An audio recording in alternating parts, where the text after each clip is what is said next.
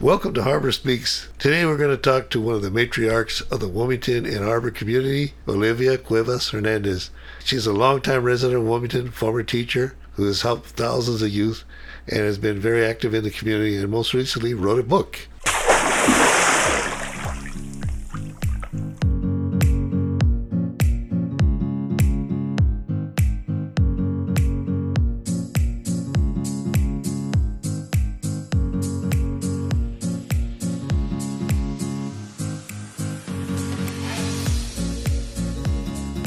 Mike Carrera. For 40 years, I've been worked in the nonprofit field, mostly with Boys and Girls Clubs. During this time, I noticed that there are hundreds of nonprofit organizations and individuals making a positive difference in their community. My mission is twofold to inform communities of these organizations and to recruit help for these organizations. We're going to take a short break, but when we return, we'll be talking with Olivia. We'll be right back.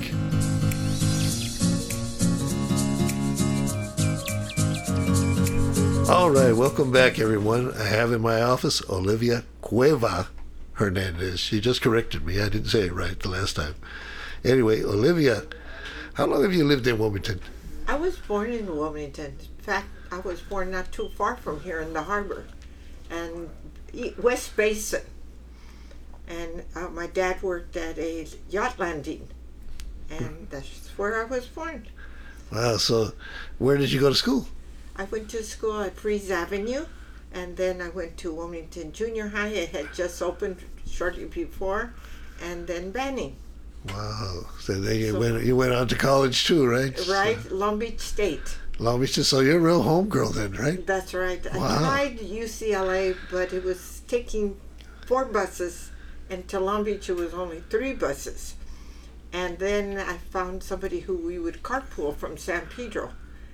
So I'd walk down to, um, I lived by Banning Park, and I'd walk to Anaheim and McFarland, the corner of McFarland and Anaheim. And the people from San Pedro to go to Long Beach State would go up Anaheim, so that I used to get a ride. That's when Anaheim was the main road, right? Yes. Yeah, I remember that. All the old car companies down Anaheim. But we're getting off the subject. So let me, let me I understand you became a teacher then. I became a teacher. Um, it was my fifth grade teacher that influenced me. She liked my penmanship, so she said, "Oh, you have beautiful handwritings. You should be a teacher." And it kind of stuck in my head. Wow. And So what what was your main type of teaching? You were elementary? I was elementary. I taught four years in San Pedro at Cabrillo, and then I went on to a Spanish language program that the district had in the junior highs. So I went from Gardena to San Pedro, going every two weeks into the classroom teaching Spanish. And then I went on, taught high school, and then the college level. Wow. Which, which did you like best? Oh, I think I have fond memories of when I was an elementary school teacher. The the little ones, huh? the little ones because I really felt I was making a difference. And the older ones, well, junior high and high school, it was the program that I really liked, and I didn't really get to know them as well. And then in the college level, I liked because, again, I think I made an influence. I, hear that there's a lot of people that you have influenced that actually become teachers. Tell me about a few of them. Well, I there was a group of uh, people from San Pedro and Wilmington who were very involved with Cal State Dominguez, and they petitioned the federal government, and they got a program called Teacher Corps. And so through Teacher Corps, three of us were hired, and so that was kind of my beginning. And uh, they recruited people from the neighborhoods from Compton, from Paramount, and from Wilmington, San Pedro. And um, I got to know people and felt that they would make a difference. And I also belong to an organization that in the 60s there were very few Latinos or Mexican Americans in our schools. It was called AME, the Association of Mexican American Educators. And we would get together and have meetings with the superintendent to have him hire more Mexican teachers and to those that were in the schools, the few that were in the schools, to get them on the track to administration. Uh, you guys were the lead, the leaders that got everything started for uh, you know for Latinos getting into the education field. Right, and it's amazing because we a school was lucky or a community if it had one teacher that spoke Spanish back then in the 60s. And now you go into any of the elementary schools or even the upper grades.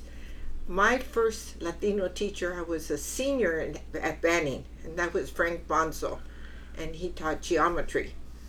And that's my first exposure to a teacher of Latino background. Wow, how'd you do in geometry? I did well. I was a math major. Oh, really? I wanted to be an architect at that time. Ah, And when I was counseled at Long Beach State, the man said women did not go into architecture. So I looked at the card catalog and social work and teaching came up. And then I thought, oh, I get three months of summer vacation if I become a teacher. Although that was always in the back of my mind, I didn't realize that we did not get paid at that time for not working in the summer. But that worked out to be a wonderful asset because then I did traveling. I would go to a city, someplace in the United States, Mexico, or Canada, and live there for the entire summer. wow. So I always enjoyed the benefits that I got from teaching as well as what it did for the youngsters. Wow. And you passed that on to your own kids as well, right? Yes. Yeah. They- we traveled one summer. My husband was also a teacher, and we went throughout the United States. And they were like in upper elementary, and we visited colleges and universities all along the trip, forward and back. And uh, they ended up going to universities. so which ones did they go to? Uh, two of them went to the University of Notre Dame in Indiana, and one went to Georgetown in Washington, D.C. Wow. They got their Jeez. BAs there, and then one went back to, uh, both of them went back to their universities to get their masters. And it took me 40 years before I went back to get my master's. Wow. Well, I still haven't got mine yet, but you know, I don't know if I'm I'm going to try. But Well, I believe in education, and it's never too late. Well, I think it's really, really helped a lot of people. You know, it's great that you're you've been a leader in getting, uh, you know, into the teaching field. I think that's really great that you did that. Well, I think education is important whether you go to take a specialty uh, like hairdressing or if you go to junior college because even if you become a housewife like I did for many years when I had my children before they started school, it teaches you how you could help them and they develop skills that they're interested in school and therefore school again is important. So, why did your kids choose Notre Dame? Well, one of them, the oldest, her godfather, Raymond Arroyo, had graduated from Notre Dame, and Wow. he's also from Wilmington. Uh, And he had gone to St. Anthony's, but he always talked about Notre Dame, and she applied and she got in. wow, that's great. And then her teachers at Banning were very influential. They wrote the recommendations, they helped her through the process, which was very different from when I had gone to school. In Georgetown too. How did, you choose Georgetown? she wanted to be different. She's the youngest, and sometimes the youngest uh, decide they're going to build their own trail. And it was a good experience, and for me too, because I had never been to Washington, and I would go visit her. And they're all very successful. Yes, each in their own field. That's great. That's great. I love that. I love hearing stories like that. Part of the reason why I wanted to inter- interview you today is you, you actually helped my wife. You know, she she was in the, uh, the teacher corps program, and you know, and she she's almost the same story you're saying. Didn't know what to do with herself, and you know, just you know, all these different ways of of going. But she always credits you for helping her get into the teaching field. So Well, the teacher corps sometimes had a name to get children, not children, adults who maybe were trying to decide what they wanted to do and to expose them to teaching. It was working in the community, taking classes, and just helping in one way or another. And, and that third phase also was practice teaching in schools. uh, So, being that she was from Wilmington and another student, Tony Camacho, was also from Wilmington.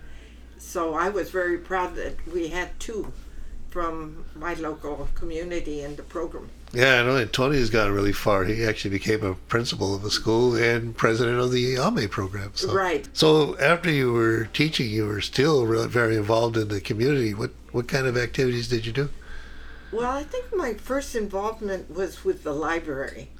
I had, uh, when I went to Fries, I lived, I used to make a triangle from where I lived by Banning Park. I'd go straight to Fries, and from Fries, I'd walk over to the Wilmington Library, which was on Opp Street by the post office. Then I would walk home. And I would always take my pile of 10 books. That's what was your limit every two weeks. And so when I came, when my children were growing up, I used to take them to the library, but it was a very small library. So Sarah Mota, who was the president at the time, and Pat Bales Blythe, excuse me, who had graduated from Banning, but she was a librarian at Harbor College, helped us, and we petitioned the Library Association or city um, agency, and we raised funds. And the councilwoman at that time, Flores, helped us, and we were able to build the new library, which is on Avalon. And then from there, years later, I became president of the Friends of the Library. And then from there, I went on to become a commissioner, which oversaw the entire library system. And thanks to uh, Miss Garcia, who was the city librarian at the time, she was looking for a Mexican American. And being that I was active with the libraries, I was chosen, and it was a wonderful experience for me. Wow, that was that a voluntary job or? It was.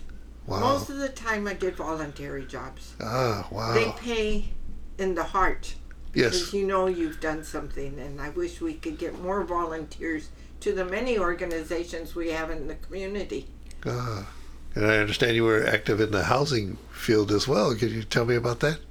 Would you believe I went to a wedding and I happened to be sitting next to someone who was from Wilmington, Peter Mendoza, and he was saying how the community plan at that time was allowing three story buildings like along Wilmington Boulevard. And he said we have to stop that because they're influencing, making a severe impact on the rest of the community. And I guess it interests me. So we started fighting that, and we did get a moratorium on that. And then there was a lot by Holy Family Church, and he extended that idea because they kept telling us, oh, people don't want houses. We're building apartments because people don't want to buy houses. So we went out to prove that people would buy the houses. And the initial group, they each put in 10,000. And from that, we built the 11 homes that are there. Wow. And they're still there, and the people that originally bought them are still there, right? Yes, So, yes. you and know- I think it was a great asset for the community. wow, that's awesome. Jeez, you guys, you, you've, you've done a lot, but I understand you actually did some acting too. Is that? Oh, well, after I retired, one of the last programs that I worked with was the summer youth program, which did career development in the summer for high school students. And one of the teachers that worked for me, I was more or less the principal of that group, did acting. So we would go to the garment district and help him develop costumes. And he explained how easy it was. So when I retired, I thought, let me give it a try, although I've never had experience along that line. Yes, I did do commercials. Oh, you did some commercials. huh? Yes, I Wow. didn't do any of the regular acting, but it was all commercials. So did you, was that a lot of fun, or I did it for 10 years. wow? And probably the only reason I stopped is because driving into the auditions and to the work, the freeway has gotten a lot busier. Oh yeah, it sure has. Well, it has changed a lot. So tell me how you feel that Wilmington has changed. Well, when I was growing up or in high school in the 50s, 85% of the population was basically white and 15% were minorities. There were Filipinos, Mexican Americans, and a few others. there was a Puerto Rican family and a few black families. And nowadays it's reversed. It's 85% more or less of Latinos. And the remainder, I think that's what I see different. The remainder are the white families who have stayed. And I think the big influence was in the late 50s. New housing was built in Lakewood, Cerritos, out in that direction. So young people or newlyweds were able to buy property out in that area at a reasonable price and their parents stayed here and as their parents died they those homes were sold to Mexican Americans so that's one of the reasons that our population has changed Wow. and so um, that's the biggest difference I see. Also, it made a difference in the commercial uh, aspect. The owners of the stores along Avalon usually lived here in Wilmington, and I don't think that's so now. And I don't know, there was a lot of pride in keeping the storefronts clean and being part of the chamber. And there was a group that a comadre of mine, Ana Maria Lopez, her mother, had the Mexican Chamber, and she did a lot to have the storefronts that were owned or run by Mexican Americans or Right. Latinos to be a part of the community and to make it a positive force. I don't think that organization exists anymore. I don't think so, but I remember she, she they were the owners of the Gonzalez restaurant, right? no, the furniture store. Oh, the furniture store. That's Yes. right. Yeah. That's a different. The other Gonzalez's had the Cinco de Mayo and the Gonzalez restaurant. oh, that's right. Okay. See, I'm going back a little too, but that, that was I was a youngster back then, so Yes, I, I, yes. I, I, I don't remember too much of that stuff. But I remember going to those restaurants. So You were probably born when I was in high school. I remember going at Cinco de Mayo. We always had uh, rabbit. They always they finished rabbit. You know, I didn't. That's exactly why my dad would take us. We'd go once a month to the Cinco de Mayo to have rabbit, and Oh. later on to the Gonzales. He, he would they would have steak and all that stuff, but we we get a rabbit. You know. Yes. so, okay. And my dad got mad one time because my sister ordered a hamburger. Oh yeah. Oh yeah. At, a Mexican restaurant, they order a hamburger. wow. So tell me, I, I, understand you wrote- you wrote a book about Wilmington, or what? What well, was? years ago, I would always look up some history about Mexicans, and I couldn't find too much that related to the harbor area. Most of the history about Mexican descendants was about East LA. So I would always complain, oh, when's somebody going to write here? So when I retired, I decided, you know, I'm always waiting for somebody else to do it. And just before I retired, I edited a chapter in the book called Drum Beats, and it told about a company or three companies of Latinos who were at the drum barracks. And I had never known that. And so I thought, well, there's a lot of history that we have um, been a part of here in the harbor. And I started doing research, and that was the beginning. Wow. Then I guess um, the Wilmington book came out, and it covered the drum barracks, the banning, um, the military at um, port of embarkation, and the homes, the Wrigley homes.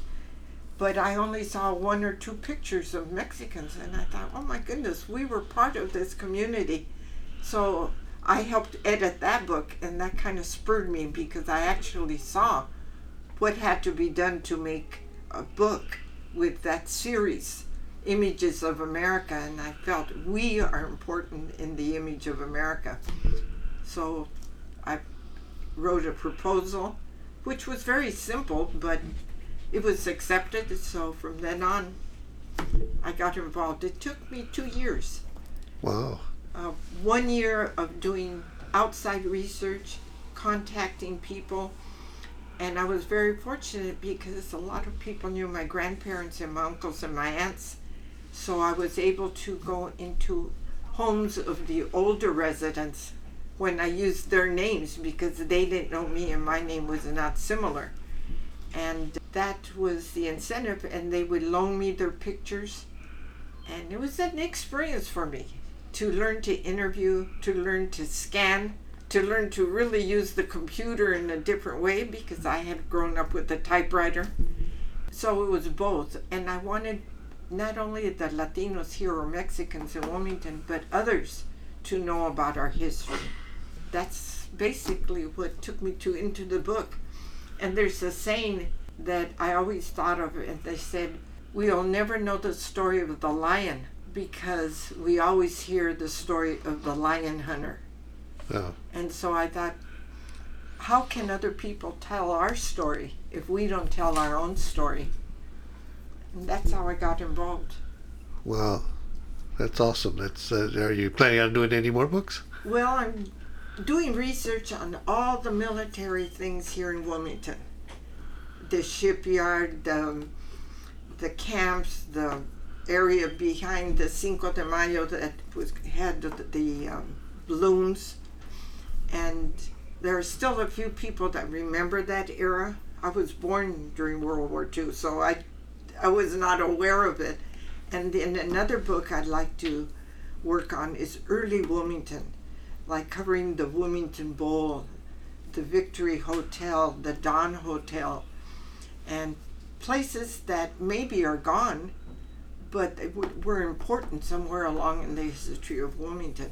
You know, I learned a lot of history from uh, VJ Islas. I don't know if you remember him, but Yes. he was a mailman for 40 years walking around town. So he knew all the speakeasies and all those those kind of things. But he, some of the things he would say were very interesting. Yes. You know, you, you know, sometimes you get a hold of those people from from way back, and they they can tell you some real good stories. They might not all be true, but they're pretty good. You know. Well, it, and I learned a lot of stories interviewing these people, but the book I had to condense the pictures that I got and the stories that I received because I wanted to show a positive cross section. And it was difficult because the editors did not allow me to use certain words. Uh, For example, the De La Torre family, the mother was Japanese American, and I wanted to say something about, the, I said concentration camps, yeah. and it went back and forth about three times until they settled on how I could word it. And so there were other aspects. And one time I had, there's a picture in the book where the boys, Raymond Cruz, just returned from boot camp, and he's with a bunch of friends standing in front of a car, and they rejected the peop- the picture because they said it was gang graffiti, you know, Oh, bad yeah, image. yeah. And I said, no, everyone dressed at that time here. And I went back and forth with the young lady, which in North Carolina, maybe they didn't dress like that, but in California, we dressed like that. Oh, yeah, At least the yeah. young men did, no matter what their ethnic background was. So there were things that I learned too that you have to explain and walk through and let other people know that what they see is not necessarily negative, how some people are. Well, it's like I understand from a lot of people. Would, you know, there's a lot of longshoremen in this area, and a lot of people wore Frisco jeans back. But everybody thought that was gang related, That's right. you know. But in reality, that was what they wore because that's where they, you know, it was comfortable to work in, you know. So you don't just have Hispanics or Latinos dressing like that, but you'd have white people or Japanese people that were, they'd all be wearing Friscos, right. you know. So and now nobody wears them, so you know everybody got into Levi Passing jeans. So, is there anything in your book that you're really draws your attention more than was something more interesting to you that you learned? I don't think so. I think I tried to cover the history of the area, how we were first a rancho by Mr. Dominguez, you know, the Rancho San uh-huh. Pedro. And so we've been here a long time, even when it wasn't part of the United States. And up to the present, and I covered religion, work, the military. I realized there was uh, the reasons why people came here from Mexico and showed pictures of families. And I was really surprised how many families would pose as a family back then. But they maybe had only one picture because people did not have cameras. Yeah, And so I was able to get a lot of those pictures, which I think were realistic and made people when they saw the book it's not somebody they don't know.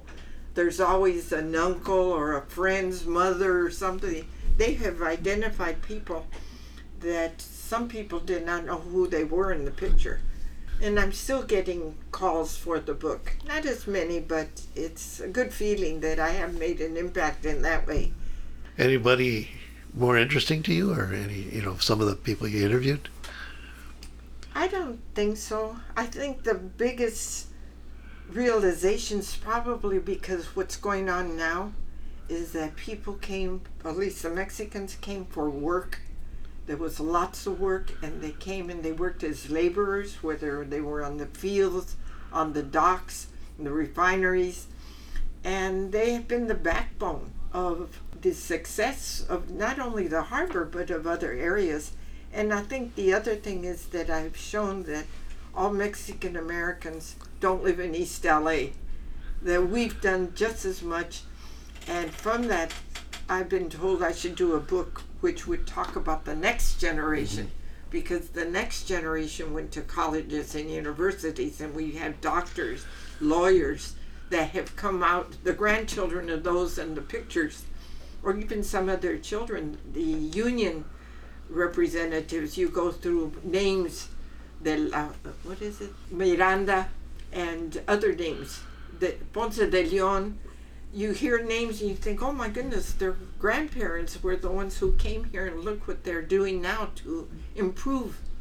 Um, That's great to see area. that generation. is. Each generation seem to improve more and more.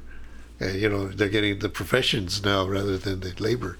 And probably the one thing I see different too now as versus then that I didn't mention before is that we were forced by our parents in the sense and by society to learn English. And I don't think people are as encouraged today to learn English. And mm-hmm. you cannot be as, as successful if you don't have a good basis of English. And that's one thing I always stress when I was teaching too. It's beautiful that you speak a second language, but English, you're in this country. Yes. You to go forward, you have to have a good grammatical and written skills in English. Yes. Although we all make mistakes, but it's still that we have to have that. Yeah, I always go back to my favorite teacher, Irene McKenna, when I first started uh, at Banning, and she was a she was an English teacher. You know, I, I was a terrible student, and I'll be the first to admit that. But I still remember some of the things. She she used to like literature, and we read the book uh, Les Mis, and then now there's the play and the movie and everything. And I always think about her when I see these movies, you know, because she was she was a real awesome Right. person and, for me. And I think the thing is that the curriculum in our schools, we could touch on the contributions of others. We could read a book of Cervantes while we read uh, something else, but I don't know how much the curriculum has changed at that level because I'm not within the school system anymore. So, of all these accomplishments you've done, what what are you most proud of? Well, right now, I just resigned, or my term was up as a trustee at the Wilmington Cemetery. I went in because a friend that I had grown up with said, We need a woman and we want a Latina. Oh, fine. And I thought I'd just go to a meeting and that was it. Well, once I got there, I started realizing that it needed a lot of help. We digitized, we um, found minutes from way back, and one reason or another, I started looking at the veterans that were buried there. And so far, I have found over 300. And originally, there were 18 identified Civil War. Now I have 41. And so that's what I'm interested in now, and maybe that's the third book I'll write. Wow. Is on the soldiers and sailors that are buried at the Wilmington Cemetery. So right now, that's my main interest. Well, I want to thank you for being here today. This has really been uh, educational for me. Well, And you could come and volunteer at the cemetery or help me find other people who will help research and be on the board. well, I'm hoping this helps. Maybe we can get some people to come and help for, through this broadcast. So Thank Uh, you. I well. would love to have them there. Okay, well, I'd like to thank everyone for listening today. And I loved having Olivia on our show. And if you have an organization or a special activity that you would like to promote on Harbor Speaks, email me at harborspeakspodcast at gmail.com. That's Harbor Speaks Podcast at gmail.com. Thank you again, and we'll see you on our next show. Ooh.